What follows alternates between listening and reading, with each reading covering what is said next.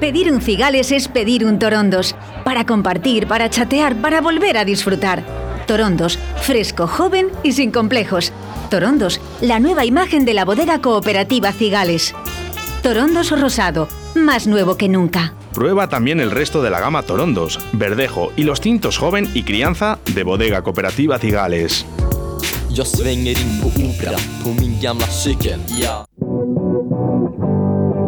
En un lugar de la panza, con David Villorejo y María Ángeles Paniagua.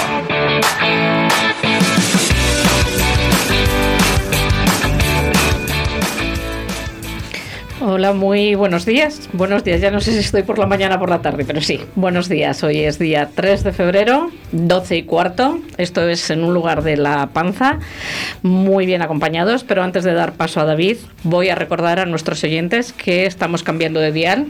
Hasta ahora nos escuchaban en el 91.3, eh, nos van a empezar a escuchar, ya se nos está escuchando, desde el 87.6.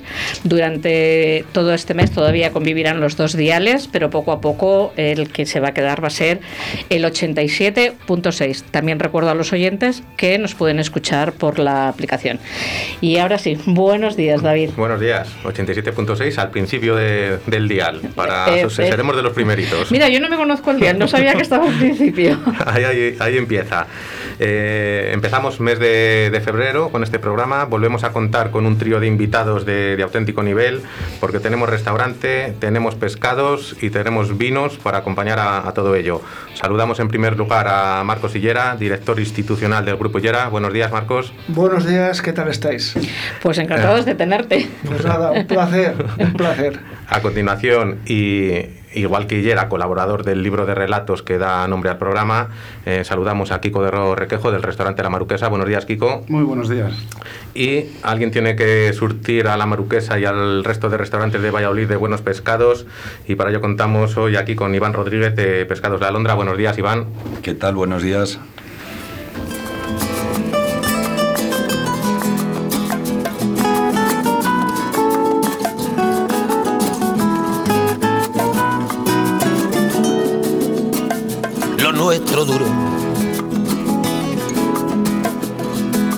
Duran dos peces de hielo en un whisky on the rocks. En vez de fingir o estrellarme una copa de celos, le dio por reír. De pronto me vi como un perro de nadie ladrando a las puertas del cielo.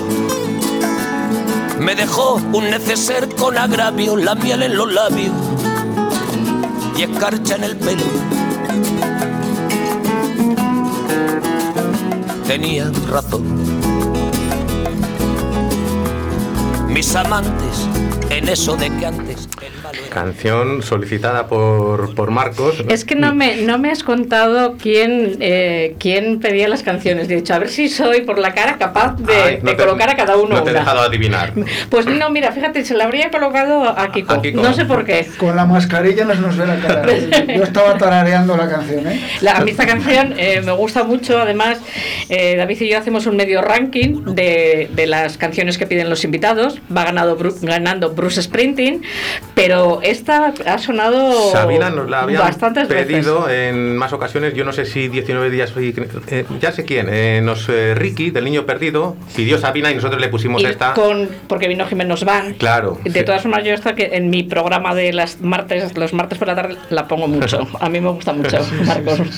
bueno, Marcos, la verdad que me pasó una selección de canciones, de, coincidimos bastante en gustos musicales. Luego sonarán las canciones pedidas por, Iván. Yo te, puse, te puse en el WhatsApp que, me, que pusieras lo que fuera menos reggaetón. Correcto. Eh, pon lo que quieras menos reggaetón. Con lo cual coincidimos eso también es una petición muy común. Lo que sea menos reggaetón, por favor. Bueno, eh, excepto Kiko, que si no me equivoco ha sido él quien ha, iniciado esta saga hostelera, en el caso de Marcos y en el de Iván, eh, vuestra actividad os viene de atrás, eh, de otra u otras generaciones, ¿no? Contadnos qué puesto en ese árbol genealógico ocupáis en vuestras empresas Eh, Marcos, empieza tú, por ejemplo. Vale, mira, eh, nosotros venimos de una tradición bodeguera y vitivinícola de varias generaciones.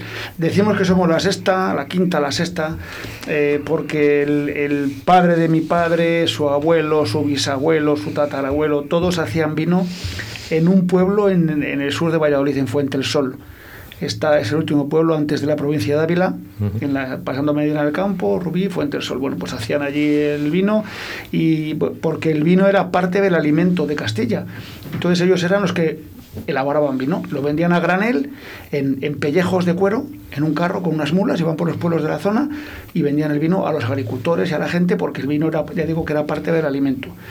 Eh, entonces eh, tenían el lagar allí en Fuentesol y elaboraban el verdejo como se hacía antes. Eran, eran vinos vinos oxidados, lo que damos ahora los dorados, ese tipo de vinos. Uh -huh. Se sacaba el vino con dos años de, con do, mínimo dos años de, de, de, crianza o dos años de, envejecimiento. Con soleras, ¿no? O sea, ah, sí, oxidativamente. O, o, eso es, uh -huh. se ponían garrafas, eh, o sea, no, no había verdejo joven, fresco como conocemos ahora. Bueno, pues eh, eso fue hasta los 70, en los 70 mi padre Jesús con mi tío Pepe empezaron a embotellar y empezaron con el Cantosán, que fue una de las primeras marcas, embotellaron el verdejo joven y entonces, eh, vamos a decir, eh, empezaron con una empresa de, una manera un poquito más seria. Eh, eran una SAT, Sociedad Agraria de Transformación, eh, que venía de un grupo sindical de colonización. Esto es, los que nos escuchan ahora es como hablar de la prehistoria. Y luego es una SAT y ahora, bueno, es una SL. Entonces, de, de una manera, vamos a decir, real o de una manera eh, más moderna, mi hermano y yo ahora podemos ser la segunda generación porque empezaron mi padre con mi tío. Pero la tradición de elaboración de vino y venta de vino y tal viene de, de varias sí, generaciones. podría decirse que, que, seis generaciones elaborando y dos embotellando, ¿no? Pues más o menos. correcto. Eso es. Iván, en tu caso, si no me equivoco, sois la segunda de, dedicadas al pescado. Eh, no, no. Es, es, la tercera. Ah, tercera. La tercera Cuéntanos. Sí. Eh, bueno, pues mi abuelo era pescadero, iba con una bicicleta a vender por los pueblos y después mis padres, pues eh, mi padre era ambulante también y mi madre montó una pescadería en Nava del Rey. Y yo cuando cumplí 22 años, pues me vine a la gran ciudad y, y aquí seguimos. Uh -huh. eh, ¿El nombre de la alondra eh, es de puesto por ti o viene de generación anterior? Eh, sí, es de, es de segunda generación. De segunda. Sí. Ajá. Mi madre lo puso en el, en el pueblo y ya, pues eh, realmente eh, íbamos a llamarlo el salmón en honor a... Claro, es que la alondra es un pájaro, ¿no? Sí, ¿Por qué sí. ese nombre para, para una actividad de, de pescadería? Bueno, es, es, una... Es por una amiga de mi madre. Ajá. Un, ella lo puso en honor a, a su amiga y, uh -huh. y, luego aquí, pues eh, yo porque mi padre le, le hacía ilusión que lo pusiéramos, pues ya ya nos quedamos con la Londra, pero bueno, ahora, ahora, ya nos, nos, nos, gusta el nombre. Al principio me sonaba un poco raro. Gusta y bien consolidado que está. La, la verdad que, que, los nombres cuando, cuando se consolidan mmm, te suenan bien, eh, siempre. O sea, cuando, cuando, tienes una trayectoria detrás y la gente se acostumbra a ellos, pues es verdad. En, en tu caso, Kiko, eh, ¿cómo surge la decisión de abrir un restaurante especializado en, en, pescados y en un lugar tan bonito y emblemático como es la, la nave de la Maruquesa? Uh, pues dos temas diferentes. El primero lo de la nave. Lo de la nave, pues al final eso es porque es un edificio histórico que con un arraigo cultural a la ciudad también muy fuerte y que genera una atracción al público ya por sí mismo. Y el tema de los pescados, pues porque después de conocerlo por diferentes viajes, por motivos de trabajo principalmente, pues decidimos que era una cosa que nos faltaba en esta ciudad. No el pescado, sino esa manera de tratarle, como es la parrilla. La parrilla. Uh -huh. Motivos laborales eh, de tu trabajo anterior, eh, entiendo, ¿no? Eso es. Marcos, eh, has hablado de, de tu padre Jesús y de, y de, tu tío Pepe, que fueron pioneros en, en zona de Verdejo. Sin embargo, el, el, homenaje que les habéis eh, rendido eh, poniendo nombres a, a, dos a, a, dos vinos han sido tintos en tintos zona de, de, Ribera del Duero. bueno, la Ribera del Duero. ¿Ha coincidido así o por, ha sido... la, historia, eh, la, historia, es que queríamos, bueno, aparte de, de Rueda, también ser pioneros en el tema del Verdejo, nosotros empezamos elaborando tintos en los años 80. Lillera nació, el tinto Lillera que estamos degustando ahora mismo, este nació en el año 83 y era un crianza del 80 de un vino que venía de Ribera del Duero y se traía a rueda, se mezclaba uva de toro con uva de Ribera del Duero en rueda. Por eso Hillera es vino de la tierra de Castilla y León. ¿vale? La Deo Ribera del Duero se creó en el 82. Nosotros ya estábamos hablando tinto y ya buscábamos vinos tintos por aquella zona. Aquí en Valladolid no había tradición de beber vino tinto, vamos a decir. La gente bebía vinos blancos y vinos claretes. Eh, y eran blancos, era del tipo de, de serrada o de esos un poco más encabezados. Luego ya empezaron los verdejos jóvenes y claretes. Y la gente que quería pedir un tinto, por- porque aquí no se hacía tinto, se hacían rosados y, Y claretes. y, cl- y claretes y blancos. O sea, blancos. Cuando la gente quería pedir un tinto, se iban a un Rioja, a un tinto un poco especial. Sí que habría algún tinto en, en la zona de la Ribera, había cooperativas que hacían vino tinto, yo que sé, Protos estaba haciendo vino tinto, pero no era lo, lo habitual. Entonces empieza la Ribera con los vinos tintos y nosotros lanzamos el tinto Hillera eh, eh, con, con, te digo, con, con uva de- de toro y de Ribera del Duero. Entonces, eh, hemos sido también un poquito, vamos a decir, pioneros, aunque la bodega primera de Ribera no se compró hasta el, 80 y, el 86, 87, me parece, para proveernos de uva, pero conocíamos la Ribera. Y mi tío Pepe fue uno de los pioneros porque tenía un amigo en La Rioja, Ramón Martínez, que es socio de la bodega también, el enólogo toda la vida, ahora está Moncho, su hijo, y, y él, Ramón conocía muy bien la Ribera del Duero y tal, y decía, iros por la zona de Aranda y por la zona de, Peñafiel y por ahí que hay, vinos tintos muy ricos y coges viños y tal, ahí hay, viñedos muy buenos. Y entonces empezamos a patear, me acuerdo, yo de, chavalín me mandaban ir a, la cooperativa de Zazuar, eh, o, a, o a, Gumiel, a Gumiel de Izán, o Gumiel de Mercado, por ahí, esos pueblos de la ribera, a buscar uva. Entonces lanzamos el tinto y, quisimos hacer un homenaje. a- primero fue el Pepe, que nació en el año 2013, me parece, o 14, y quisimos hacer un homenaje con un, vino. Un tinto roble, un poco como era él, su personalidad, que era un jovial, era un, era un tío, bueno, él, Inquieto, él ¿no? murió, murió con 48 años, murió muy joven, Ujú.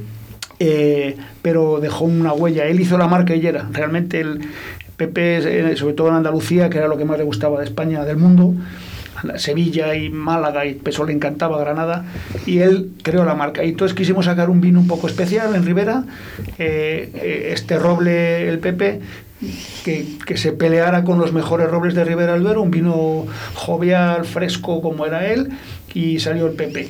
Y luego ya Jesús, también que es un homenaje a mi padre, eh, quisimos sacar esto en el año 2015. Eh, bueno, luego contaré la historia del Vivaltus, de por qué ha sido y eso, Ujú. pero en esa bodega quisimos a- sacar un vino un poco más serio, un vino un poco más especial. Y entonces sacamos el Jesús Hillera, que es un crianza que tiene un, un porcentaje alto de Cabernet Sauvignon y tal, y entonces el ensamblaje, la vinificación de la primera añada fue nuestra, pero el ensamblaje lo hizo Jean-Claude Berruet. Jean-Claude Berruet es un enólogo francés que en su currículum solamente tiene que ha hecho más de 40 añadas de Petrus, que se puede decir que es el, mejor vino del mundo. tela Pues, marinera. entonces, eh, eh, nos lo trajimos como asesor a Ribera del Duero y la vinificación era nuestra, pero el ensamblaje final de variedades, de zonas, de suelos, diferentes suelos, tal, lo hizo, Lo hizo él. Entonces, Jesús, el- el- eh, sacamos este vino, vamos a poner un nombre y esto fue un empeño de nuestro director comercial, Roberto García, que es vecino de aquí de, de La Vega. Eh, y él, quiso que se llamara Jesús. Nosotros al principio estábamos un poco reacios, "Joder, Jesús y tal, iba a ser el Pepe y el Chuchi. Como un poco. Hombre, habéis, da- habíais dado el homenaje a tu tío, pues. claro, pero dijo, y. Roberto se empeñó y al final estamos convencidos que fue una decisión buena de que se llamara Jesús y era también un poco el homenaje a, a ese personaje que, que hay en Ujú. eso, un poco pionero en, en la Ribera. ¿Crees que- Entonces es, es un vino un poco más serio, más especial y bueno. ¿Crees, eh, Marcos, que, que la gente, el público general, os identifica más con blancos, con tintos o 50-50? Pues es que ahora tenemos la, no sé si decirlo eh, afortunadamente o desgraciadamente, la gente nos conoce muchísimo por el Hillera 5.5. Claro. Yo ahora me acuerdo de una experiencia que tuve hace poco con... Mira, mira, mira cómo se ríe Ra- Raquel, la técnica de sonido que ha confesado antes del programa que es el vino que bebe. ¿Qué te gusta, Raquel? Sí. La, la gente joven le gusta mucho, la gente y sobre todo las Bueno, la gente tal. joven, mi madre mm, le tienes que retirar la botella porque es una entra tan entra muy suave, entra Yo muy bien. tengo una nota, vamos a un bar aquí en Valladolid eh, y, y vamos con unos amigos y vamos bueno con, con, con goma espuma, con como Freser y Javier Cano, Sí. y eh, tomar un vino y, y estaba Sandra Ibarra, Juan Ramón Lucas y tal, unos cuantos amigos, y les digo, ¿tenéis sillera? Y me dice, sí, claro. Y me saca la botella 5-5. Una camarera jovencita, guapita, así. Y, y digo, no, no, pero tinto. Y dice, ah, pero hay tinto. Claro. Que te, ma- que te mato. Lo, lo- lo- lo que bebía ella, ¿no? Ver, claro, ya decía, claro, Hillera, ¿sabes? Entonces, eh, la gente, vamos a decir, de más de 50 sí que sabe que tenemos Tito Hillera, que ha sido un clásico y tal, pero la gente de menos de 30 asocia Hillera con el 5.5. Claro. Con lo cual, ¿es bueno? ¿Es malo? Bueno, pues oye, pues, es Bueno, que es eh. lo que es. Estamos cambiando, haciendo cosas bien, intentando hacer, aportar calidad. Hombre, hemos refrescado la marca. Ahora mismo Hillera es una marca joven, fresca, tal, pero quizá para el público joven Hillera no es un reserva, un vino de, vamos a decir, de altísima calidad. Entonces, tenemos esos pros y esos contras. Sí, bueno, pero to- todo lo que contribuya a que se consuma más vino o se inicien en el camino del vino, que es el, el, el objetivo y, y lo que está logrando el Correcto, correcto. 5.5, pues bienvenido sea. Sí, sí, sí. Iván, eh, ¿cómo funciona la alondra? ¿Cuál es el proceso de trabajo tuyo para hacer llegar esos pescados a los restaurantes de Valladolid? ¿Cómo te surtes de esa materia prima? Explica un poquito el, el proceso. Eh, bueno, pues eh, nosotros a las 4 de la mañana empezamos el horario laboral y a base de llamadas, llamadas, llamadas y, más llamadas. Hablamos con puertos desde, ¿qué te podría decir? Dinamarca, Escocia, Irlanda, Portugal, eh, Marruecos, Italia y luego, claro, pues eh, mucho puerto nacional. Me está mirando porque yo me estoy quedando con- completamente Pero eso, sorprendida. eso no lo haréis a las 4 de la mañana, ¿no? El llamar a esos, ya más o menos lo tendréis. eh, No, no, empezamos a las 4 y según hay subastas que son a las Ajá. 5 y media, otras a las 7. Pero yo no es por las 4 de la mañana, porque entendía que los pescaderos, muchas veces los carniceros, tienen que madrugar, porque los, bueno, pues porque hay que sacar, pero eh, a todos los lugares que llamas. O sea, yo mm, estoy quedándome sorprendida Sí. por todo un poco. Sí, sí, sí. Hombre, más o menos siempre sabes eh, pues eh, lo que va a haber en cada puerto y, y qué es lo que se compra en unos puertos o se compran en otros. Pero empezamos hablando igual, eh, yo qué sé, eh, por ejemplo, con las Azores hablamos por la tarde siempre. Eh, pero con eh, los daneses, pues a las 5 de la mañana ya estamos hablando. Sí, hablamos... Claro, to- todo ese horario tienes que estar continuamente con el móvil, porque cuando no es en una zona, es en otra. Total, ahora mismo, pues eh, lo que decimos que como está cambiando tanto todo, para tener variedad y tener producto, pues eh, tenemos que comprar en, en muchísimos sitios. Que no quiere decir que, que- que no sea igual de bueno que lo que hay aquí. Hay cosas que serán mejores, otras que no sean tan buenas, pero pero vamos, en lo general siempre buscamos la, la máxima calidad de, pues, De del producto que estemos buscando. Por poneros un ejemplo, ahora mismo aquí no hay bonito y nosotros estamos trayendo bonito de, de Madeira.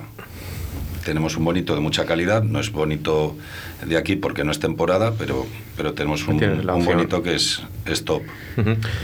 Y en el último eslabón de esa cadena, antes del consumidor final, eh, está, estás tú, Kiko, está la, la maruquesa. Eh, vamos con los vinos. Eh, los clientes que, que van, que vamos a la maruquesa en general, eh, somos marquistas, eh, tiramos por la zona, nos estamos abiertos a probar otras cosas. Pues la verdad que ahora mismo hay ya mucho de todo. Sí que hemos notado un cambio en estos dos años. Al principio que no nos conocían y que pues no existía esa confianza que hemos ido poco a poco construyendo con los clientes, pues venían más a mirar la carta y a pedir el vino de la carta. A día de hoy sí que se dejan recomendar bastante más. Aparte de recomendar, pues eso nos ha permitido a lo mejor ir a zonas que no nos hubiéramos arriesgado en otro tipo de establecimiento, como puede ser el País Vasco con los chacolís o otros tipos de, de vinos de España. Sí que se nota que vendemos más blanco que tinto, ya que eso, pues el pescado parece que siempre acompaña mejor con un vino blanco que con un tinto, que no estoy de acuerdo en la mayoría de los casos, pero bueno, mentalmente es lo que pensamos. De hecho, hemos hablado de, de ello, ¿verdad? En varios programas. Sí, hemos que, hablado de- que no de- necesariamente tiene que, que ser romper, así. romper un poco con, con esa idea que hay de que el tinto para la carne, el blanco para el pescado, un pasado es. sumiller que decían que bueno que no siempre es así, que, que hay que innovar un poco y cambiar un poco esa mentalidad. Cada uno que beba vino con lo que le gusta. Lo que le. Cada uno, si a uno le gusta el camarón los camarones con un Rioja Reserva y tal, pues que se lo beba. Y si a uno le gusta el chuletón con un verdejito, con un clarete fresquito, pues que se lo beba. Y cada uno con lo que quiera. La mejor tenemos- armonización se la hace uno mismo, ¿verdad? tenemos que romper los tabúes esos de decir, no, no, no, hombre, la verdad que sí que es cierto que hay cierta comida y ciertos vinos que, emparejan mejor o que van mejor, lógicamente, pero, pero si hay gente que come con Coca-Cola, no me jodas, es que... Perdón. Si, si fueras a hacer un análisis muy exhaustivo de lo que estás comiendo, pues a lo mejor, pero si al final cuando vamos a los restaurantes no es por alimentarnos, es ni por beber únicamente, es por pasar un rato en general a gusto, con el vino, con la comida, con la compañía y en el lugar que no más nos guste. Sí, prácticamente luego al final todo vale, porque están los maridajes por afinidad y luego están los de por contraste, o sea que al final eh, es lo que te gusta a ti, lo que crees que, que va mejor con, con lo que estás comiendo. En el caso de los pescados, eh, Kiko, eh, eh, imagino que el hecho de trabajar con la alondra pues posibilita el, el trabajar pescados, como decía Iván, que aquí no son tan habituales. En ese caso sí que está dispuesto el público a, a probar cosas nuevas que quizás no están acostumbrados. Sí, sí, sí, por supuesto. A ver, al final, lo primero que me facilita a mí, Iván, es no tener que levantarme yo a las 4 de la mañana. No- no creas que es poco, ¿eh? Que, que ya ayuda un montón, efectivamente. Y luego eso, la variedad de la que dispone, porque, pues hombre, eh, todos estamos acostumbrados a comer ya unos tipos de pescado que nos les hacemos fácilmente o las recetas más tradicionales en nuestras casas. Pero, por ejemplo, pescados que yo he conocido prácticamente gracias a Iván, como pueda ser la hurta a la brasa, que sí que la había probado a la roteña o en alguna otra elaboración, pero no simplemente a la brasa. O sea, me da a ver la calidad de pescados que no conocía anteriormente. Y que al principio nos costaba un poco también, pues lo mismo que con el vino. Al principio sí que costaba un poco convencer al cliente de que el cabracho a la parrilla es un manjar y no vale solo para ponerlo en un pastel. Y a día de hoy ya nos es mucho más fácil, nos da lugar a... Lo vivan en los pedidos. Al principio el 50% eran los pescados más normales y a día de hoy yo creo que nos arriesgamos un poquito más. ¿Es ese, Iván, el, el valor fundamental o, o- o el factor diferencial de la alondra respecto a la competencia? El, el contar con esa variedad de pescados eh, de tantas zonas. Eh, me refiero que, que quizás otros proveedores no tienen acceso a ellos. Eh, bueno, no es que no tengan acceso a ello. eh, todo el mundo puede acceder a, a todo hoy en día, pero eh, la apuesta un poco arriesgada de, de- de traer un poco de todo y luego poder, Y poder venderlo, claro. tener clientes como, como por ejemplo Kiko, que, que le recomiendas un coruso, le recomiendas una hurta o un San Pedro, lo que, y siempre está abierto a, a llevar cosas nuevas, eh, pues a nosotros nos facilita mucho, claro. Habéis eh, hablado de pescados eh, quizás no tan conocidos por el público general, como por uso o hurta. ¿Cuál es ese pescado que a ti personalmente como comensal te pierde o te gusta? Eh, pues, eh, por ejemplo, a mí el coruso es un pescado que, que me encanta y, y cada vez aquí en Valladolid se, se está consumiendo más, pero al principio nos costó mucho introducirlo. Y- tanto y- a nosotros como a Kiko también, pero... ¿Y con qué elaboración? ¿A la brasa también o...? El coruso es eh, muy parecido al rodaballo. Eh, quizás es un poco más fino y se puede hacer tanto a la brasa como a la plancha, al horno, eh, como queráis. Es un pescado que mm, muy recomendable. ¿Coincides, Kiko, con el coruso? ¿Hay algún pescado que te guste especialmente de los que te lleva Iván? Lo que ha dicho Iván del Coruso, además, el Coruso me gusta mucho porque es que está un poco a caballo entre el rodaballo que ha dicho Iván y el lenguao, puede Sí, ser, ¿no? El, sí, el tipo de la de acuerdo. Entonces hasta te permite elaboraciones tradicionales del lenguao, utilizarlas con este, con este pescado. Ese me sorprendió también bastante. Sí, sí, sí. Eh, Marcos, eh, estos pescados eh, que estaban comentando a la brasa, a la plancha, al horno, ¿con qué vinos de, de los que cuenta Higuera lo acompañarías tú? Como hemos comentado antes, cada uno con el que le guste. Lo que, lo que yo haría, Tú, tú, tú. lo que yo haría sería un pescado con la carne con, eh, fresco, con poca grasa, ligero y tal, pues lo acompañaría con un vino ligero, pues puede ser con un verdejo, con un- yo lo acompañaría con el Lillera Verdejo, vendimia nocturno nuestro. Eh, en el caso del Coluso, que yo no lo conocía, eh, estoy aquí buscando una foto de un pez que es mi favorito, ahora que que es el virrey, Sí, que, que a mí me parece a la brasa espectacular. Y en el caso de un pescado con un poquito más de más grasa o, o tal, pues sí que a lo mejor le puedes meter un blanco con barrica o un tinto joven. Eh, porque eh, le, va a ayudar, yo creo que le va a ayudar. Eh, ¿El virrey es de la familia de los besugos, si no me equivoco, o, o no, Iván? Bueno, eh, de la familia sí, es un pescado de escama. La verdad es que Marcos no tiene, no tiene mal gusto. no tiene mal gusto. Ese es el pescado que está en, en la fachada de, del Sí, restaurante de- de, de Guayumar, Sí. En Ribadesella. Sí, sí, sí. Mira, nos está enseñando la, la foto, Marcos. Tiene una, una pinta cocinada espectacular. Bueno, pues hablando de, de cocina de pescados, eh, Kiko, la pregunta del millón para los pescados a la brasa, ¿al estilo Oreo con refrito de ajos, vinagre y vuelcos o sin ello? Yo para eso la verdad que soy me gusta mucho preservar la calidad del producto que estemos tratando. Me pasa igual con la carne. Entonces prefiero, si me lo van a hacer a la brasa, a la brasa. Quizá con un poquito de aceite de oliva porque brille y demás, pero... No eres partidario de los ajos y el vinagre y los vuelcos. Nosotros en el restaurante, al contrario, sí que le ponemos una gilimógili, que al fin y al cabo es eso. Porque también creo que es a lo que más estamos acostumbrados, porque hay ciertos pescados de los que a lo mejor esperamos una potencia mayor de sabor y luego no la tienen. Y creo que al final la gilimógili sí que le ayuda, le ayuda a darle jugo y demás, que da una salsita de hecho muy rica que luego se nota en las fuentes. Te lo digo porque ahora están la- la- las dos tendencias, incluso en los restaurantes consolidados vascos, que me imagino que es un poco donde, eh, donde te habrás fijado, ¿no? Antes de, de montar la, la maruquesa, pues eh, están los partidarios de, de los vuelcos, del vinagre de los ajitos y, y, como dices tú, de los que quieren probar el pescado con todo su sabor y sin camuflar. Pero luego también eso creo que hay tiempo y momentos para las dos partes. A mí me sorprendió, yo siempre con la carne he sido de carne a la brasa poco hecha y con sal gorda. Y me sorprendió en Nueva York que al principio cuando lo vi, pues pensé que lo habían estropeado, una mantequilla de hierbas encima de un pedazo de ribeye steak que tenía un pintón. Y sin embargo creo que le aportó muchísimo a la carne y que estaba muy rica también con ello. Hay, que, hay que probar para poder comparar, ¿verdad? Eh, luego seguiremos a- hablando de, de vinos, Marcos, eh, pero en vuestro caso contáis también con, con oferta restauradora, como es el, el hilo de Ariadna. Correcto. Cuéntanos qué es el hilo de Ariadna y su oferta gastronómica. Mira, el hilo de Ariadna. eh, ¿Sigo? Sí, el sí, sí. es, eh, es bueno, es nuestra apuesta por el enoturismo.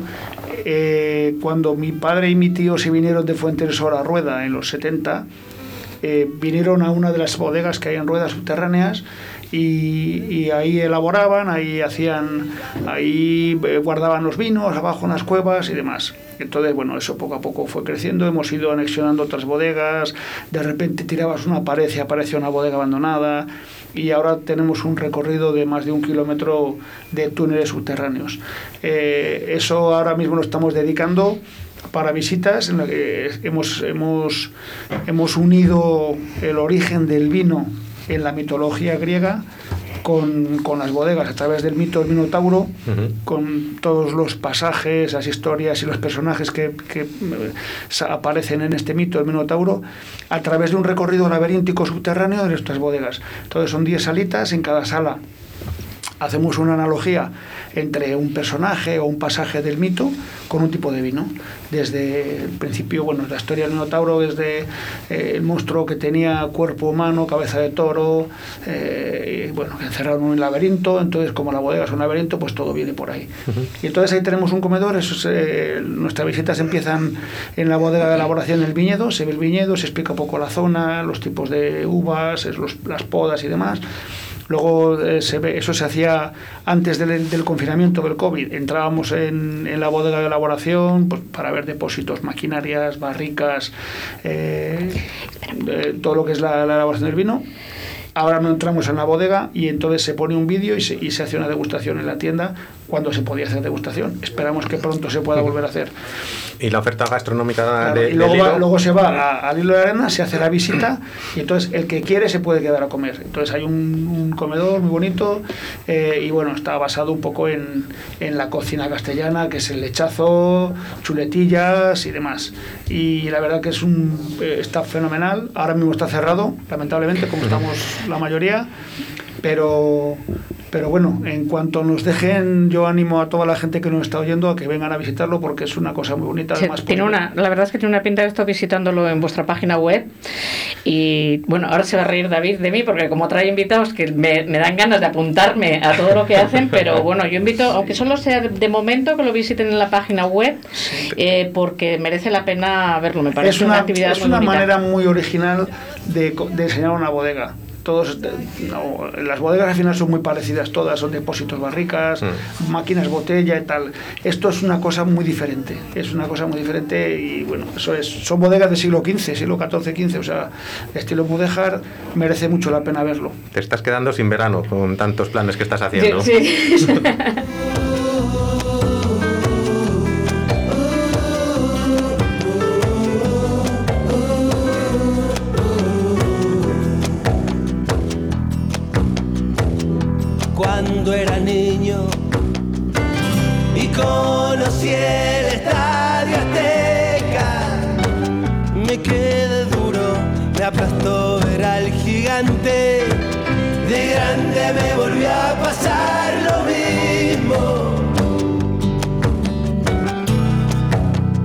ya estaba duro mucho antes.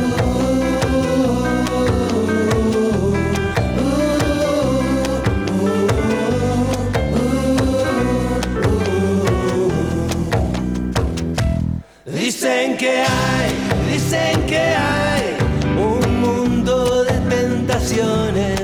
También hay caramelo con forma de corazones. Dicen que hay. Eh, hace unos días, eh, cotilleando por Facebook, me encontré con una imagen que llamó mi atención. Clara Obligado, que es escritora, presentaba unas botellas de vino de Ribera de Duero. En las etiquetas, la etiqueta era la imagen de, la escritora, de Clara Obligado. Como ya sabéis que soy muy curiosa y no me quedo sin saber qué es lo que pasa, llamé a Alfonso Sánchez, que es el secretario del Consejo de Denominación de Origen Ribera del Duero, que además es amigo mío y una persona muy querida para mí, que desde aquí le mando un saludo. Y le dije que me contase qué era esto de que había etiquetas de Ribera de Duro que llevaban eh, la imagen de un personaje. Y él me puso en contacto con Rebeca Ruano, que es la directora de comunicación y eventos de Ribera de Duero, y ella nos va a contar cómo se hace esto. Buenos días, Rebeca, ¿qué tal estás? Buenos días a todos y a todas. Un saludo desde la Ribera del Duero. Eh, cuéntame, yo sé un poco cómo lo hacéis, pero eh, como no tenemos mucho tiempo, vamos a ser un poco breves. Eh, ¿A qué llamáis vosotros el espíritu Rivera? Para nosotros el espíritu Rivera es una forma no de beber, sino de vivir y de disfrutar el vino en cualquier contexto, en cualquier momento de ocio, en cualquier escenario y sobre todo maridado con cultura y arte.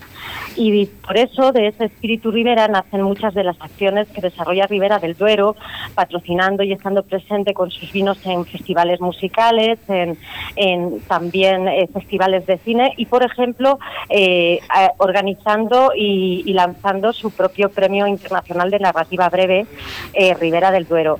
Y dentro de ese espíritu Rivera se ha creado una gran gama de, personas a las que consideramos dignas de reconocimiento y homenaje porque lo que tienen es talento, autenticidad y mucho carisma. Y la gente que crea cultura y arte se merece un aplauso por parte de toda la Ribera del Duero. Y vosotros a estas personas son a las que le dedicáis estas etiquetas.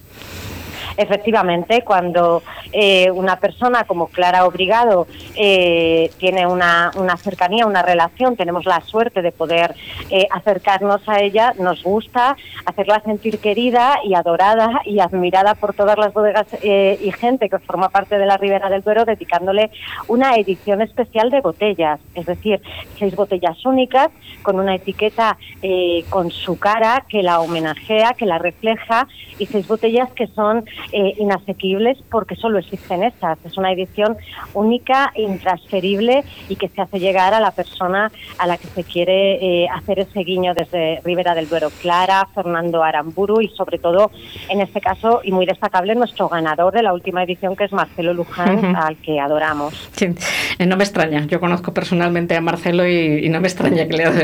Eh, voy a contar a los oyentes que mm, Rivera del Duero, todo, bueno, cada dos años, porque es un certamen bianual, creo que en algún año no se ha podido convocar, pero normalmente es bianual, eh, convoca el Premio Internacional de Narrativa Rivera del Duero.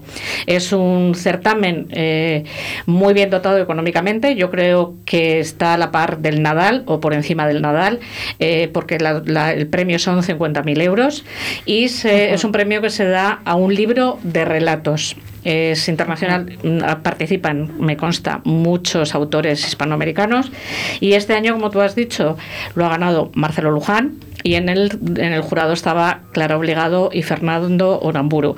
Voy a aprovechar, si me lo permites, Rebeca, para mandar un saludo a Juan Casamayor, que al final yo creo que es muy responsable de todo este certamen. No sé si estás de acuerdo conmigo. totalmente, es el alma del certamen el que, el que nos, nos, nos, nos traza el camino, porque nadie sabe más de relato y, nadie conoce más a los autores y autoras de relato del mundo que, que Juan Casamayor, que es un genio. ¿A Juan Casamayor le hacéis todos los años botellas o solo lo hicisteis la primera vez? A Juan Casamayor le hemos hecho botellas cuando ha recibido el premio nacional eh, eh, en, homenaje a su gran trayectoria. Pero esas botellas eh, se hacen en momentos especiales para, para, rendir homenaje a alguien en un momento puntual.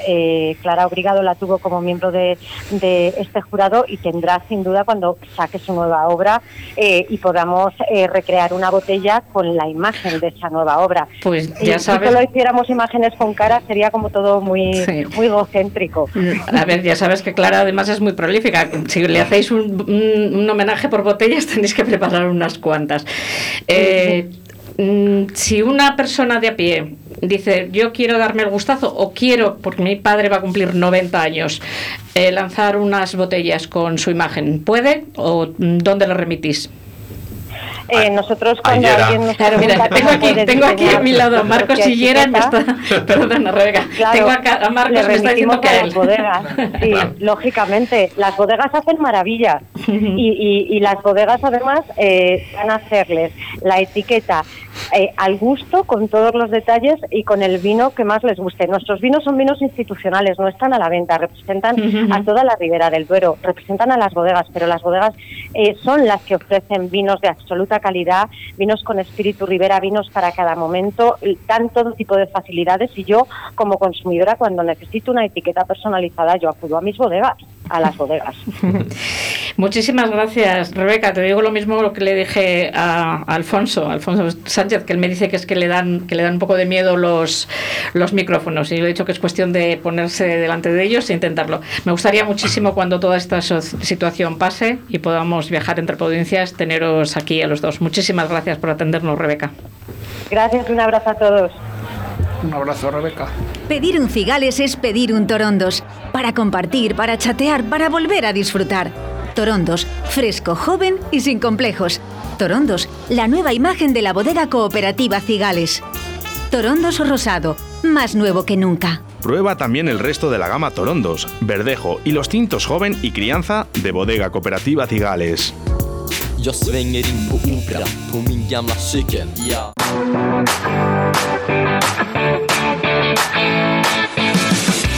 Escuchábamos antes de la llamada el tema de, Calamaro, de Andrés Calamaro, que es solicitado por, por Iván. No sé si sabéis que Sabina y Calamaro, los dos eh, artistas que habéis elegido, sacaron un, disco a medias y luego acabó la cosa como el Rosario de la Aurora. Tuvieron que, de hecho, tenían, tenían prevista una gira conjunta y, ni la hicieron ni nada. Luego se reconciliaron años después, pero de hecho el disco se llamó Enemigos íntimos, que luego ah, hicieron el, chiste que efectivamente se, se convirtieron en enemigos íntimos. Marcos, eh, hemos hablado antes de Lillera 5.5, eh, en 2009 eh, volvisteis a ser eh, pioneros, generasteis una revolución en el sector con, con este vino, prácticamente creasteis una nueva categoría, el, el vino frisante. ¿Qué visteis en el mercado para intuir que aquello podía funcionar bien?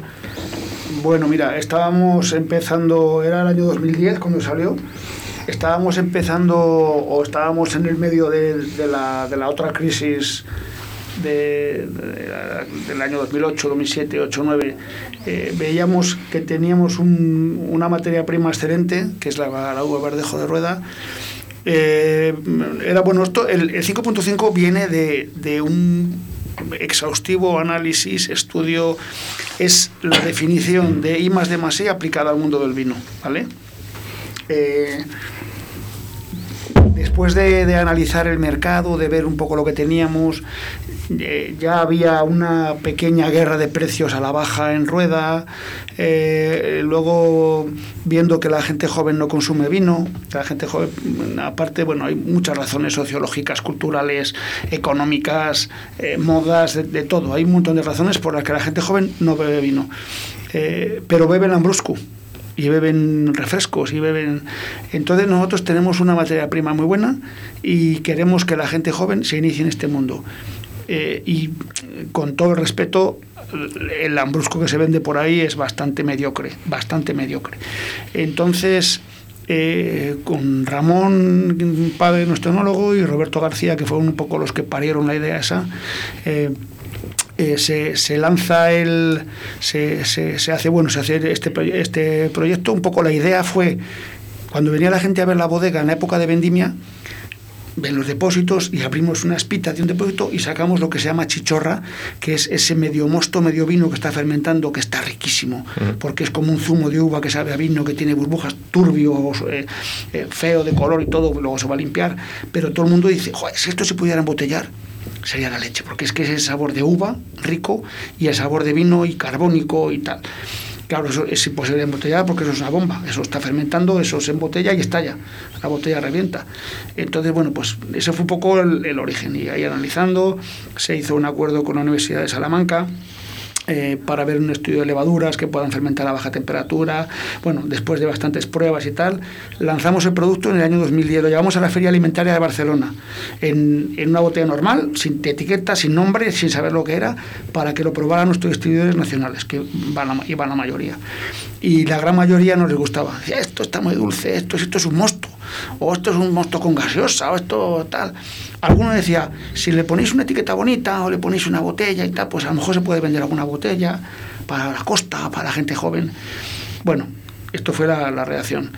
Pasa, esto fue la alimentaria, es en marzo o abril. Estamos todo el, todo primavera y todo el verano viendo cómo se va a llamar, viendo cómo se va a embotellar. Con, con un diseñador que, con el que trabajamos, Carlos Mena, trabaja con muchas bodegas, Muy bueno. Eh, es buenísimo. Entonces viendo a ver eso, cómo se va a llamar, porque no queremos que se, no queremos que, no queríamos que nos pusieran junto con los vinos, ni con los champanes, ni con los cavas, ni con los lambruscos, porque era totalmente diferente. Por eso fue lo de la chapa y por eso fue esa botella un poco diferente. Entonces lo lanzamos al mercado en las fiestas de Valladolid de ese año, en la Feria de Día, y lo tenía en dos o tres sitios. Yo me acuerdo que lo tenía Cubero, me parece, eh, Torreblanca, que era la pastelería que estaba en la Plaza de Coca, Ujú. y eh, alguien más, no, alguno más. Lo tenían, y entonces, claro, la gente que estaba harta de clarete, de tinto, cerveza y tal, y se iban a tomar el pastelito de ferias, el postre, con el 5-5. Y se corrió la voz, oye, vamos a tomar el vino ese dulce que sacó y tal. Eh, bueno, acaba la feria, gustó mucho, y lo metemos en el corte inglés en eh, es la típica feria cuando bajas al supermercado que hay jamones, degustación de quesos, de jamón, vino y tal. Y entonces ahí pusimos a un azafato, de una azafata y en vez de a un chico jovencito guapo a una señorita y tal, pusimos a un señor con 60 años, pelo blanco, un bigote blanco, que trabajaba en la tienda de la bodega. Y, y este señor casi perseguía a las señoras. Cuando decía, ¿quiere usted probar un vino, señora? Ay, es que no me gusta mucho el vino. Cuando decía no me gusta mucho el vino, a por ella. Porque sabía que le iba a gustar. Entonces, ve, pero que lo pruebe, que esto le va a gustar. Y hacían así, lo probaban. Y, y la reacción era, uy, uy, qué rico. Ay, pues está, uy, como sorprendida. Y luego pues había una, una promoción, yo que sé, de la segunda al 50% o de 2 por 3 por 2 alguna cosa de estas. Y ahí empezó a vender. Entonces, en Madrid ven que hay un producto, porque eh, los de corte inglés, un producto en Valladolid que pita, que de repente se venden 200 cajas o 300 cajas de vino en 15 días. Y, y poco Les- fue eso. Luego hicimos degustaciones, ha habido un montón de inversión en darlo a probar a la gente, porque tú ves eso y no sabes lo que es.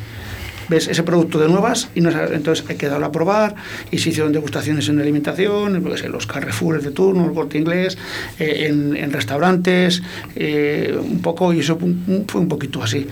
La decisión sabia fue, o, o una decisión, llega la vendimia del segundo año sin haber vendido ni una botella del primero y tenemos que decidir cuánto, porque eh, lo que hacemos es recoger un poquitín antes la uva para que no, no tenga tanto azúcar Claro. y tenga poco más de acidez. Y tenemos que decidir cuánto, cuánto elaboramos. Eh, y creo, mm, me fallan las cifras, pero creo que el primer año eran unas 30.000 botellas y entonces en el segundo nos tiramos el golpe y dijimos 100.000, Arriesgasteis. porque veíamos que eso iba a gustar, porque tenía... Adelantándose incluso a, a la opinión de los distribuidores que has comentado de, Eso es. de- de la alimentaria. Bueno, de hecho, eh, el 5.5 eh, se vende en algunas provincias muy bien y en otras muy mal. Yo creo que el distribuidor que lo ha cogido con un poco de cariño, tal, yo que sé, tenemos por ejemplo Sevilla, Sevilla que se vende de maravilla y Málaga no se vende. O Granada de maravilla y Málaga no. O Jaén, Jaén de maravilla. O sea, hay, hay o Castilla y León, en Valladolid muy bien, o Palencia de muy bien y otras no se vende. Entonces, no sé si será por mm, esa labor de, de los distribuidores, de que lo han cogido con cariño, lo han metido, no sé, porque al final el público es el mismo en Málaga que en Granada. Indudablemente fue, fue un acierto porque luego os han salido imitadores, entonces Bueno. eh, es, algo que, que ha funcionado. Ahí no... Hay imitadores, eh, la ventaja que tuvimos es que, claro, salió el primer año casi con la vendimia del segundo. Salió el segundo, nos adelantamos dos años, dos cosechas respecto a la competencia. Luego es verdad que sacaron, ha, habido productos que salieron al principio eh, que querían imitarlo, pero afortunadamente ninguno se parecía y la gente le gusta, cuando pruebas otro producto, afortunadamente y con todo respeto, gusta más el, el nuestro, el 5.5. Ahora tenemos una gama con un rosadito, que está riquísimo también, está, lo mismo, es, es mezcla de uva de tempranillo y verdejo, y es el método ese mismo de elaboración. Y el año pasado sacamos un tinto eh, que se llama Ice. Todos con los mismos grados. Con... El tinto tiene siete y medio. Siete y medio. Ujú. Empezamos con un que era uno que le pusimos distinto, pero que no nos gustaba porque quedaba demasiado dulce. Es muy complicado tener esa baja esa baja graduación y, y mantener color y todo. Entonces, bueno, pero el año pasado hemos encontrado una técnica nueva, hemos traído unas máquinas de Portugal, un camión que ha venido para hacerlo y tal, y hemos sacado un vino tinto que se llama Ice porque es un vino, es un frisante tinto para beber con hielo. Espectacular. A mí, me- a mí personalmente me gusta mucho más que el blanco. Incluso para coctelería, quizás, ¿no? Por lo que no, de- yo lo veo más como un, como un aperitivo de verano para tomar con un hielito, una rodajita de limón y sería el efecto lo- como una sangría, pero todo natural, no tiene azúcar añadido, no tiene ca- carbónico añadido, todo natural que se hace de la uva y tiene más carbónico que el 5.5 normal y eso te digo, con una rodajita de limón, una, cáscara de naranja y te ves la botella, porque el frío está riquísimo. I- Iván, en, en tu caso hay pescados de moda, pescados que de- de repente se vuelven más demandados. Pues eh, el virrey, por ejemplo, en los últimos años eh, se ha puesto de moda y, de ahí el precio que está cogiendo ahora. Joder. y, y hay pescados eh, que quizás en las pescaderías no se vendan tanto en un momento dado y luego a raíz de probarlo en los restaurantes de Valladolid, por lo que hablamos del coruso, de las hurtas, empiece a venderse en las pescaderías porque los vallisoletanos lo han probado en los restaurantes. Sí, hombre, claro, todo, todo ayuda. O sea, se- que, que vayan a un restaurante y prueben un pescado, que se dejen aconsejar y, y les guste, pues luego nosotros salimos beneficiados, claro que sí. Luego me imagino que, que, claro, la cantidad de piezas que, que tú pides eh, a todas estas lonjas de las que has hablado antes es limitada. Imagino que ahí también habrá cierta compe- competencia entre los restaurantes, de que diga Kiko, oye, si entra un- una hurta de dos kilos y medio, resérvamela, ¿no? Y, te- No. y tú le digas, pues ya me la pedido Pachi. tampoco, porque eh, realmente tampoco hay tantos de... Especializados en- Exactamente. Ajá. Y, por ejemplo, Kiko trabaja mucho pescados de roca, luego hay restaurantes que a lo mejor son mucho de merluza y de rape, otros restaurantes que son más de marisco. Sí, que cada uno está orientado más o menos a... Intentamos que no también que no choquen entre ellos. A mí me contaba un día un, un competencia tuya, un distribuidor de pescado, que Valladolid era una- un, un mercado muy jodido. Es un mercado porque dice Valladolid lubina. merluza, rape y dorada. Y ahí no saques al público y tal, que todo el mundo pide lo mismo y tal. Entonces que haya gente como, como Kiko, que, que te deje probar otras cosas y que vean que pescado no son solamente esos cuatro, que hay mucho más Que pescado. estar abierto. Claro, que ahí es... eh, Entonces que- es... el- es que también un poco sin criticar a la competencia hay que atreverse. eh, si solo traes lubina, no vas a vender otra cosa que lubina. Sí, sí, sí. Que es Claro, lo, que hablábamos antes, de Claro. el tener esa variedad, pero con el riesgo de que tienes que venderlo, de, de darlo salida. Es, es, cuando, y tú Marcos lo sabrás porque os ha pasado muchas veces por introducir un producto, muchas veces pues no ganas lo que se debe de ganar o, o te toca invertir mucho, mucho tiempo, mucho dinero, pues a veces con los pescados también nos pasa. Sí, sí, Aunque sí. los veáis caros a veces, que parece que, que es un producto, pero claro, muchas veces es interesante, eh, aunque nos interesa más vender una lubina o un chicharro, pero que pruebes un virrey que te va a gustar y que luego vayas sobre todo a una gran superficie y digas, pues esto es otra cosa, diferente. Que al fin y al cabo son nuestra real competencia. Si supiéramos el trabajo que hay detrás de una sardina o de, o de un, yo qué sé, cualquier pescado sencillo, eh, yo no puedo entender cómo a veces es tan barato. Igual que el vino. No, no puedo entender cómo hay cosas tan baratas. Con el trabajo, que, el trabajazo que hay detrás. Totalmente de Es acuerdo. injusto. Entonces, luego cuando dice la gente, está caro. Digo, pero ¿sabes lo que es eso? ¿Sabes dónde viene? ¿Sabes cómo está? ¿Sabes cómo se pesca? ¿Sabes la gente que hay detrás? ¿Sabes Sí. el trabajo, las inversiones, todo lo que hay detrás? Es- es- a veces es Y el, injusto. con y el riesgo cosas. que está indicando Iván, el riesgo de decir, Sí. mm, quiero introducir este producto, este pescado, para que la gente Sí. lo empiece. Que bueno, yo ya admiraba a los pescaderos, pero desde que te he oído al empiece, lo de las 4 de la mañana y las llamadas, muchísimo más. Bueno, Hablábamos de, de cambios, de nuevas incorporaciones, como fue en el caso de, de Yera el 5.5. Kiko, en la Maruquesa también desde que habéis abierto a día de hoy habéis ido ampliando esa oferta de pescados a la brasa con, con otras cosas como fideguas, eh, arroces, esos tigres que sabes que, que a mí me, me pierden. ¿Qué, qué opiniones te ha hecho llegar la, la clientela respecto a estas nuevas eh, incorporaciones a la carta? Pues en realidad también se han hecho un poco en función de las opiniones que veníamos recibiendo de ellos también y por todo lo que hemos vivido, etcétera, etcétera. Al fin y al cabo el cierre de las barras ha supuesto también un cambio de cartas, por supuesto. Nosotros teníamos planteada una carta un poco más enfocada al picoteo en mesas altas, a un poco más un ambiente un poco más desenfadado, donde estaban esos tigres, los huevos rotos de bogavante que también llevan desde el día uno de la carta de, de la maruquesa y algún otro plato. Y a día de hoy, pues eso, pues ha habido que adaptarse un poquito a la situación. Entonces, primero porque el cliente lo demandaba y segundo porque el famoso delivery, takeaway, eh, eso que estamos trabajando todos con el pescado a la parrilla es muy complicado. El arroz tampoco lo permite mucho, pero sin embargo es mucho más sencillo de conseguir. Lo estamos trabajando ahora y no es que esté siendo de más, pero bueno, nos mantiene mentalmente ocupados.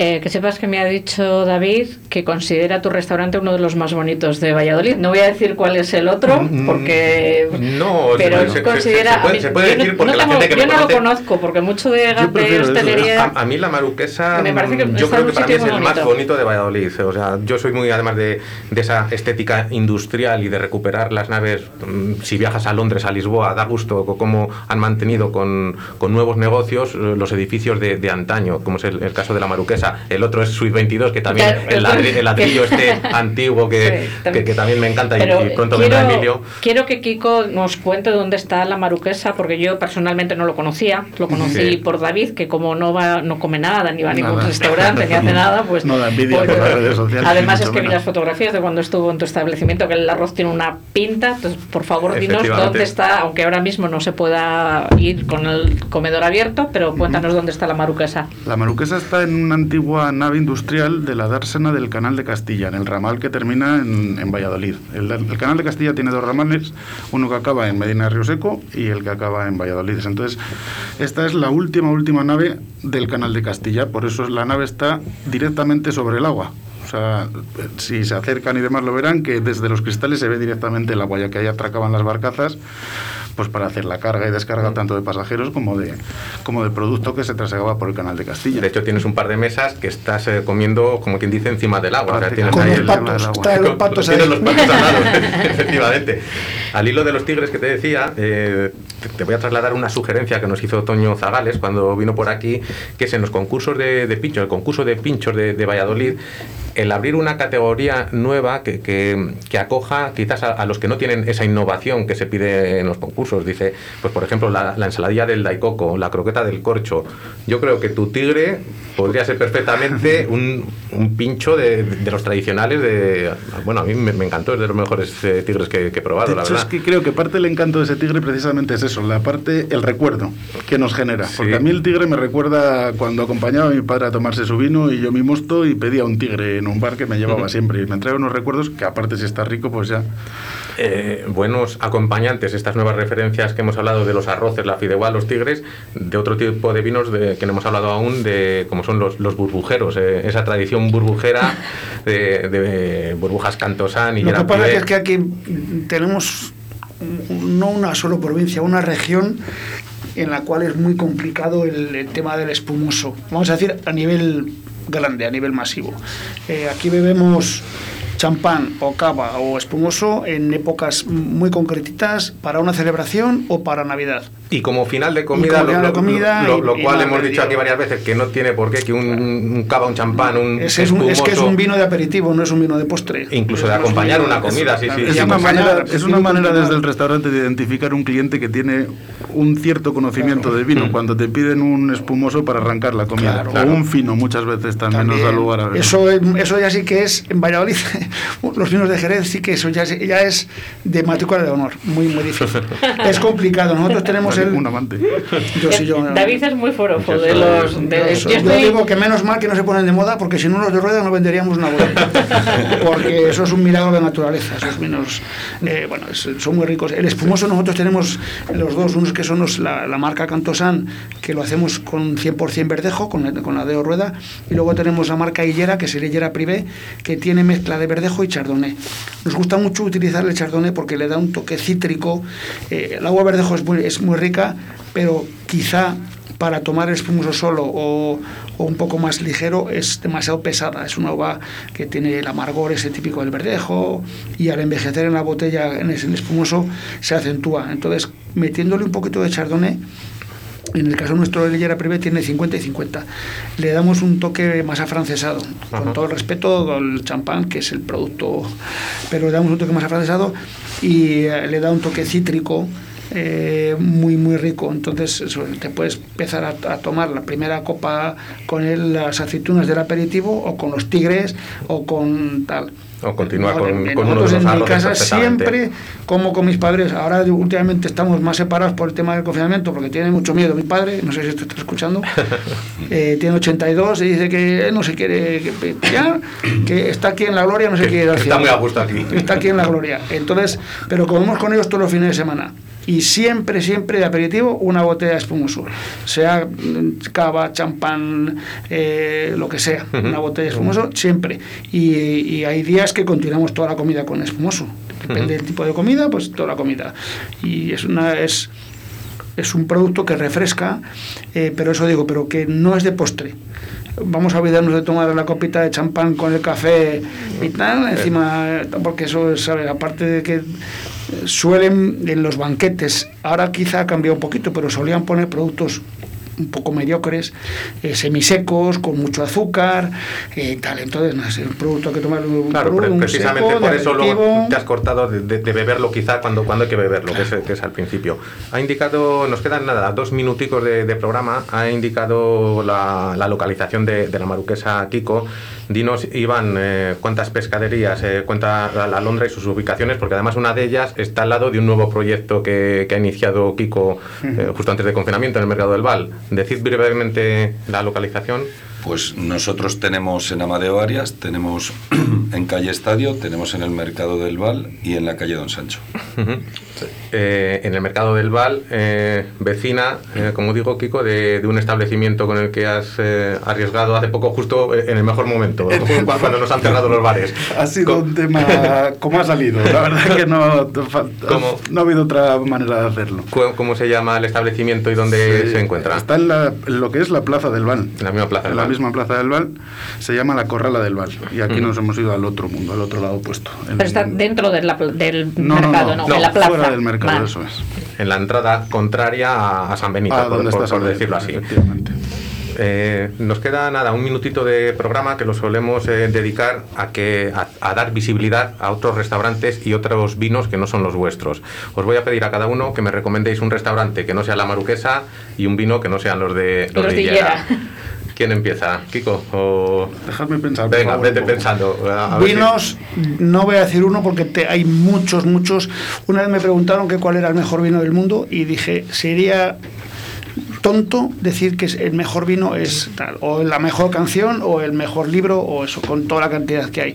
Yo tengo muchos amigos muy buenos que hacen cosas muy ricas, pero de aquí me voy a acordar de un grupo que tenemos que lo llamamos Panda de Catas. Panda de Cata somos un grupito de amigos del vino y nos juntamos cada, cierto tiempo y comentamos, tenemos un grupo de WhatsApp y nos contamos nuestras alegrías y nuestras penas.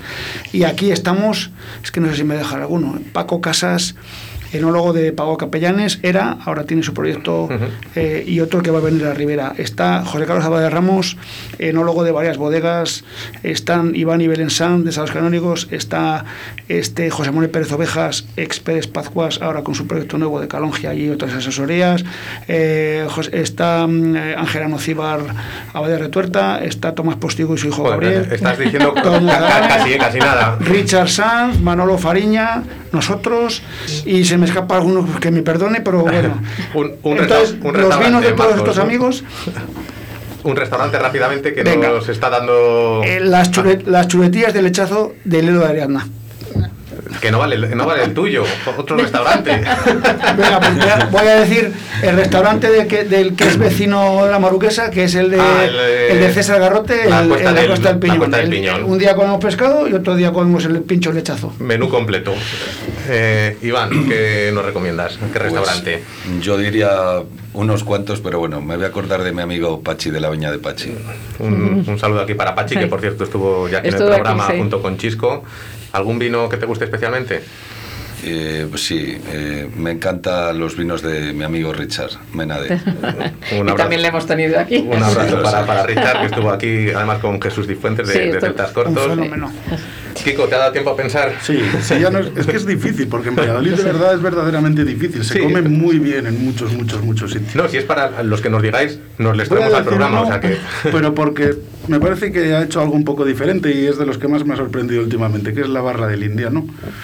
Que me parece que está haciendo cosas muy buenas, lo está trabajando Pues muy fíjate, bien. lo tengo pendiente yo, es uno de los que no he ido aún. Es un chico que trabaja muy bien el producto, un No me profesional. lo puedo creer, David. Sí, además lo, lo he intentado en un par de ocasiones y por A por B no, no- no ha podido ser. Pues te va a sorprender. Vino, ¿eh? Kiko.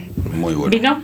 Y de vino, cualquier buen rosado de Cigales. Tengo muy- mucho cariño por Cigales, la verdad. Eh, me voy a despedir, pero nos- normalmente cerramos el programa con, con un grupo de Iván Dudó, desde que empezó la pandemia, para solidarizarnos con la hostelería y todos los sectores que la rodean. Cerramos, les pedimos permiso a ellos para cerrar con esta canción de Iván Dudó, pero como se ha quedado pendiente, Nos faltaba la- de- la canción de Kiko. vamos a cerrar, vamos a cerrar con esa canción. Muchísimas gracias a los tres.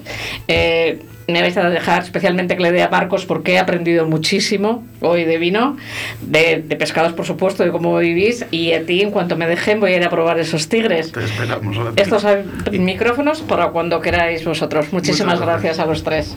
Colbert. Gracias Vosotros, Raquel. que sois unos fenómenos. Muchas gracias. Gracias Marcos.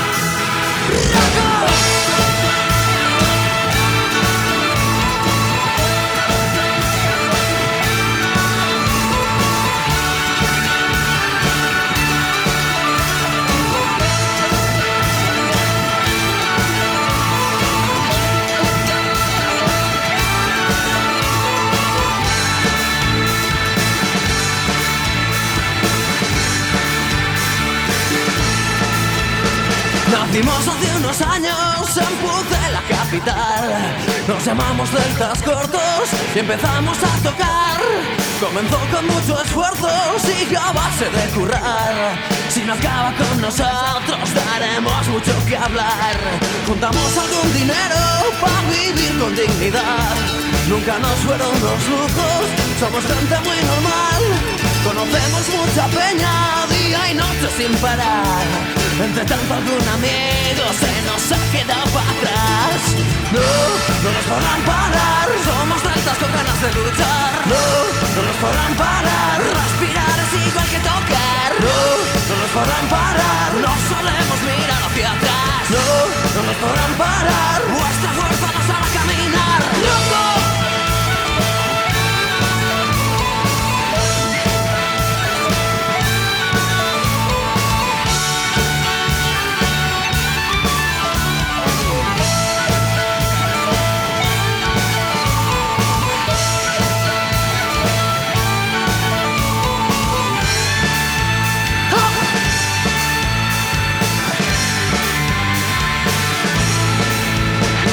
Hasta hoy hemos llegado con ganas de luchar, con ganas de ser mejores y cambiar la realidad. Mantenemos ilusiones que no nos podrán robar. Los amigos, los amores, las ganas de disfrutar. Seguiremos insistiendo en que el mundo hay que cambiar. Si siguen así las cosas, la tierra va a reventar. Seguimos haciendo amigos, enemigos siempre habrá. Para todos hay un sitio, el concierto va a empezar.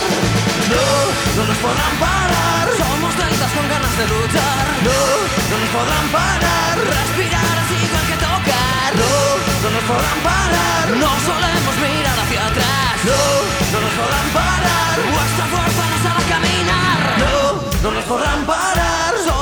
Con ganas de luchar. No, no nos podrán parar. Respirar es igual que tocar. No, no nos podrán parar. No solemos mirar hacia atrás. No, no nos podrán parar. Vuestra fuerza nos hará caminar. No, no nos podrán parar. Somos con ganas de luchar. No, no nos podrán parar. Respirar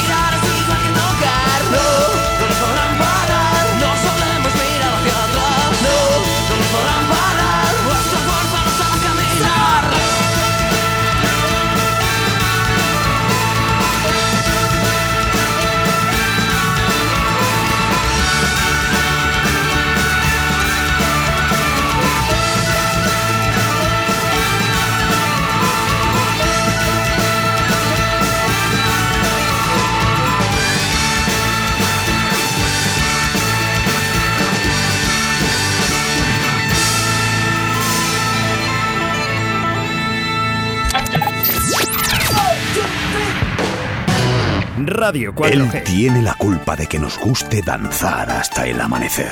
Han sido muchas madrugadas despiertos. Han sido muchas noches bailadas. Mítico DJ de la sala Complot. Chuchi Complot. En directo Valladolid.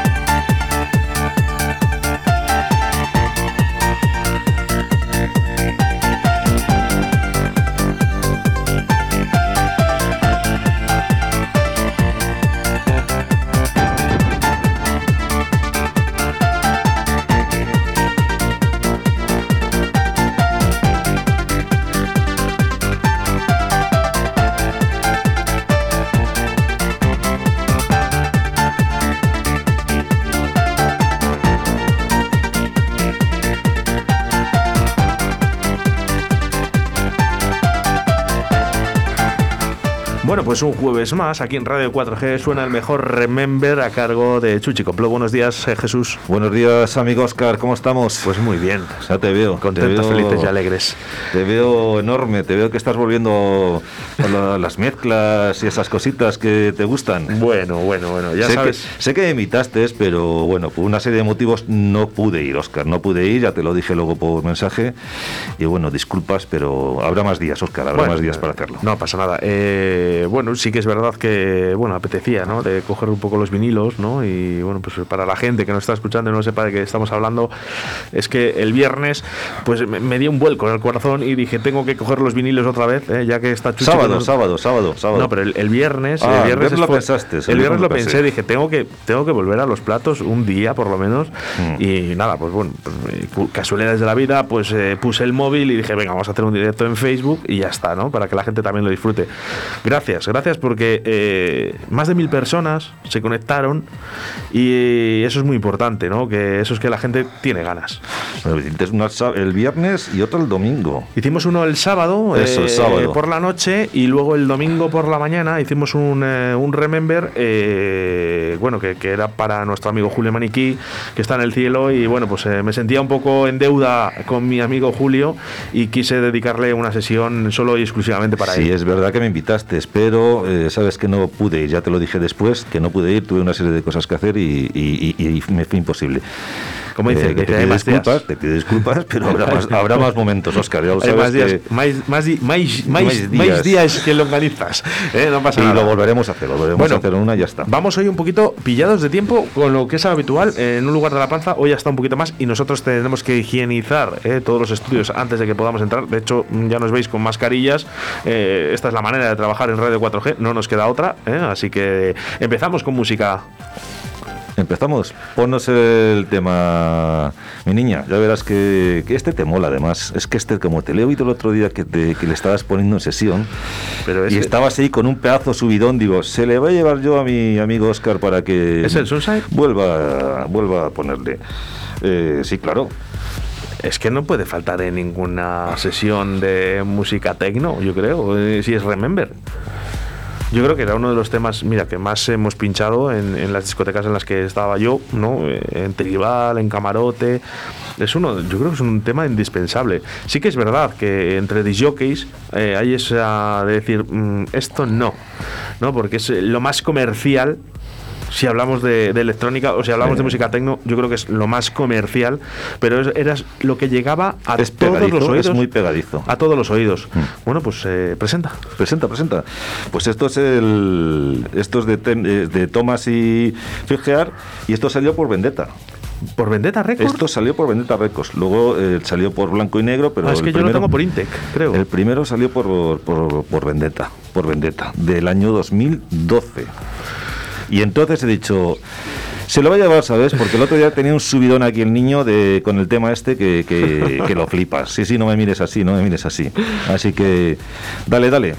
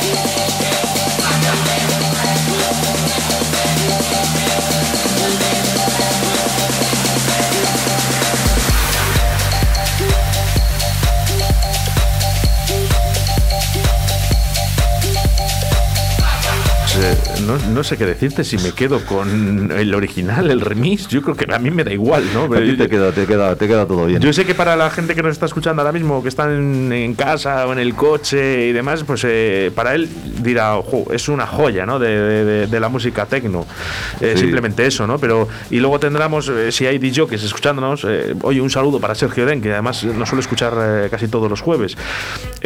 Eh, sí que sé que, que bueno, pues hay ese, eh, de decir eh, el tema original o no, y luego que a la música techno, este tema, pues te puede cuadrar o no como disc jockey, porque a lo mejor era, pues eso, Hombre, demasiado está- va, comercial. va- va a cero, o sea, quiero decir, ahora mismo está a cero, no está, no va a más revoluciones, va a su BPM, es que Sí, hombre, que yo a mí es como me gusta escuchar los temas solo exclusivamente para escucharles solos. Va a su, va a cero, va a sus revoluciones y punto. De hecho, eso- bueno, el otro día nos pasó una cosa muy curiosa, ¿no? Porque, Cuenta, claro, yo llevaba siete años o seis años eh, sin tocar un vinilo, vamos, como quien dice.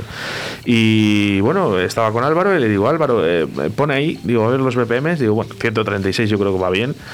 Eh, pone el primer disco a 136 y digo, mm, baja, dale un poquito más, dale un poquito más de caña. Dale un poquito más de brillo, ¿no? Hasta 138 BPMs, eh, que era lo que solía yo pinchar en, en las discotecas y, y la verdad que ahí me encontraba muy a gusto. eh, porque sí que es verdad que eh, tú te encuentras a gusto con Sí, 138. 138, 140. 140. 136, 135, depende. Entre Yo es- 135 y 138. Yo para mí, eh, eh, yo- siempre, eh, mi medida son 138, eh, eso sí que es verdad. Intento a 136 si es otro tipo de música, Claro, pero por eso mismo, precisamente depende, depende de lo que estés poniendo, Oscar. Eso es, el tecno que, que se puso eh, el fin de semana era para llevarlo a 138. Vamos, de hecho, en la primera canción dijimos no puede ser, no, no, no, no vamos bien. Pero claro, esto es que las cosas, no os penséis, es que se olvidan. Hay cosas que realmente yo me- no me costó, pero eh, después de Ah, tantos te años. Vi, te vi ahí, te vi ahí sobrado. Ibas sobrado. eh, contento. Contento, contento. Contento, has contento. dejado contento. Bueno, vamos a ir con más musiquita que nos has traído. Vamos muchas con sorpresas. el siguiente, que esto salió en 1999. Y ponle, ponle, ponle de así de, de fondo. Así, ahí, ahí. ¿Eh? ¿Has visto? ¿Eh? Y esto es eh, de Oxford, Adrenalina. Uf.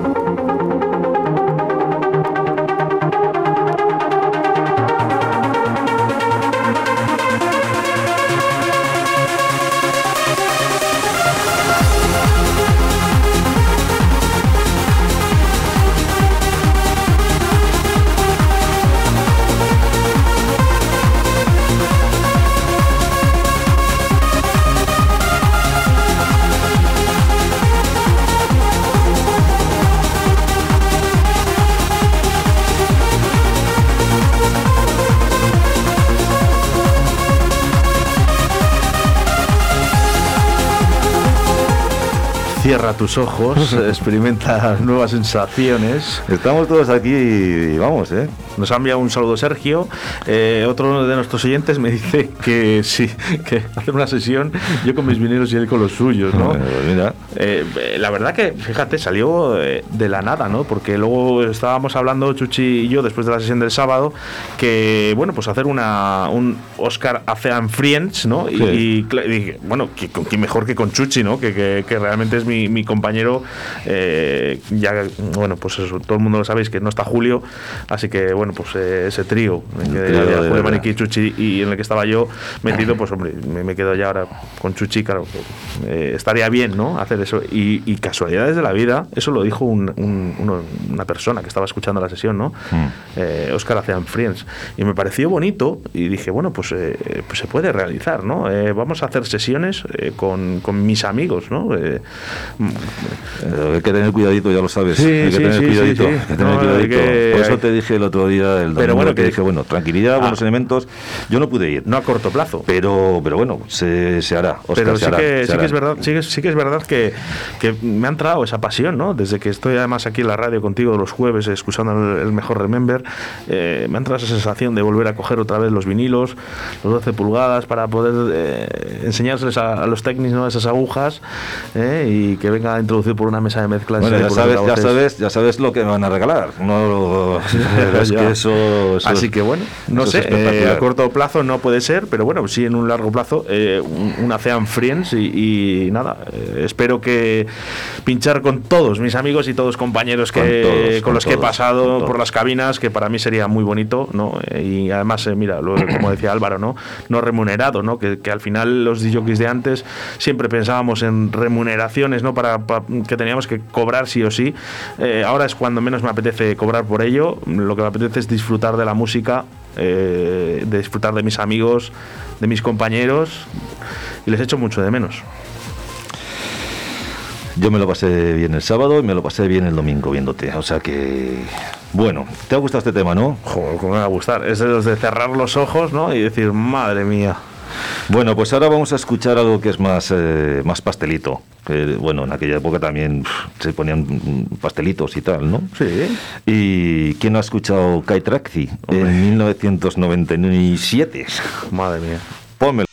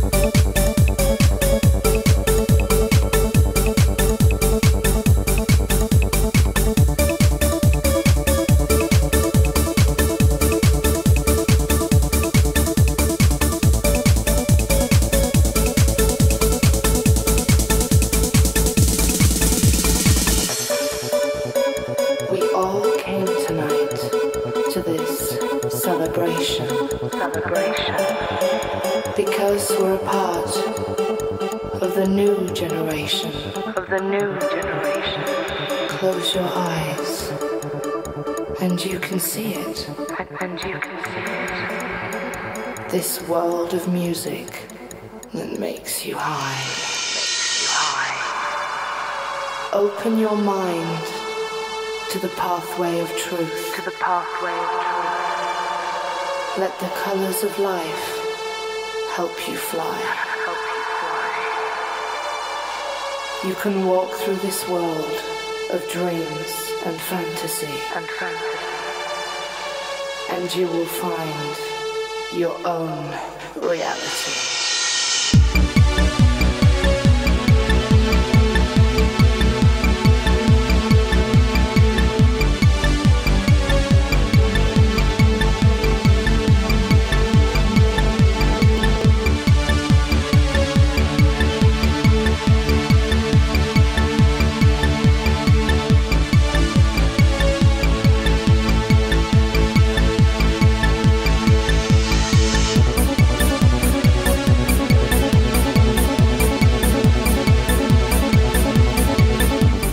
Pues abre tu corazón, abre tus brazos, abre tu mente, ¿no? Yo, eh, me imagino ahora toda la gente en el coche subiendo el volumen de los altavoces y disfrutando de un tema como este. No cerréis los ojos en el coche, eso sí. ¿eh?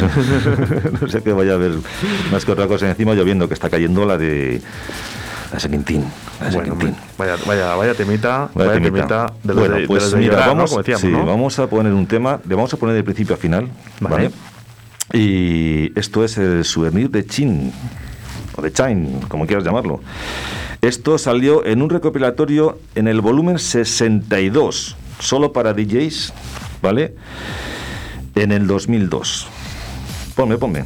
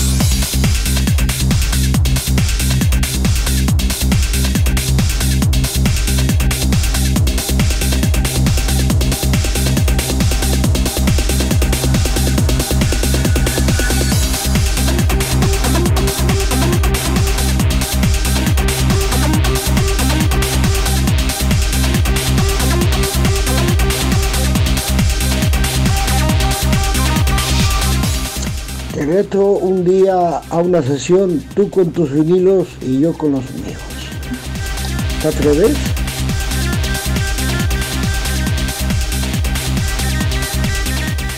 Pues claro que sí. Claro que me atrevo. ¿Cómo no te vas a atrever? Oscar, en peores plazas has estudiado. o en mejores. No, bueno, no sé. Eh, sí que sé que, que este oyente eh, tiene un culto musical muy alto, ¿vale? Eh, Nos escribe todos los días y siempre me pide canciones de los años 80, de la New Wave, de los románticos, eh, y tiene un culto musical bastante elevado, ¿no? Sí que me, me gusta mucho, además ese estilo musical, así que... Pero bueno. Deberían ponerse en las clases eh, eh, cultura musical, cul- eh, música, música, música eh, electrónica, música de todo tipo. Yo, hombre, yo Hay invito que tener yo- cultura musical. Yo, yo invito a la gente que, que si, bueno, si por lo menos te gusta, que por lo menos escuches, mira, fíjate, el programa de, de Juan Laforga, el retrovisor, ¿no? aquí en Radio 4G, todos los viernes a partir de la 1 y 5, eh, y culturizarnos todos, ¿no? Yo, yo de, de hecho, me alimento eh, bastante de Juan Laforga, eh. Muchas gracias, Juan. ¿Qué vamos, a, eh, qué vamos a bueno, eh. decir de Juan? Que temita bueno este, te ha gustado, ¿eh? Hombre, No le vas a hombre. escuchar, me has dicho. No, no, me suena macro macro discotecas o estos eventos que hace tipo eh, pues por Van Dyck, ¿no? Por ejemplo. Eh, y esto que vamos a escucharle ahora, vamos a escucharle ahora, que hay un tema que hizo en el 2001 que se llama En mi memoria, que bueno, ya, ya está sonando de, de fondo. Y con esto vamos a, vamos a cerrar, vamos a cerrar el, el programa de hoy, porque me parece un tema sublime. Bueno, pues si quieres, eh, nos despedimos en estos momentos. eh, hasta el próximo Sí, jueves, porque Chuchi. no nos queda mucho tiempo más. Y yo creo que con este tema vamos a. Esto es de Diet y esto, 2001. En mi memoria se titula. Bueno, pues Así muchas que- gracias eh, por otro jueves más. Eh, el próximo jueves más y mejor, ya sabes. Mm, Más y mejor. Sintoniza en tu frecuencia, la que tú quieras. eh. Eh, Ahora tenemos dos diales, no sé si lo sabías. No, no lo sabía. Pues ahora mismo eh, nos puedes escuchar en la 87.6 de la FM o en la 91.3 de la FM, en las dos además. Está ¿eh? bien, está bien, está bien. Así que, bueno, de hecho nos han llegado mensajes de, de otros sitios de, de la ciudad, ¿no? A, eh, muchas gracias a todos esos mensajes que nos llegan al 681-07-2297. Y bueno, pues nada, eh, donde tú quieras escucharnos, pero siempre con Radio 4G. Mañana nos volvemos a ver, o mejor dicho, escuchar a través de las ondas de la radio. Ha sido todo un placer compartir contigo estos minutos de Buena Radio en directo Valladolid. Mañana nos vemos. Chao, chao. Adiós.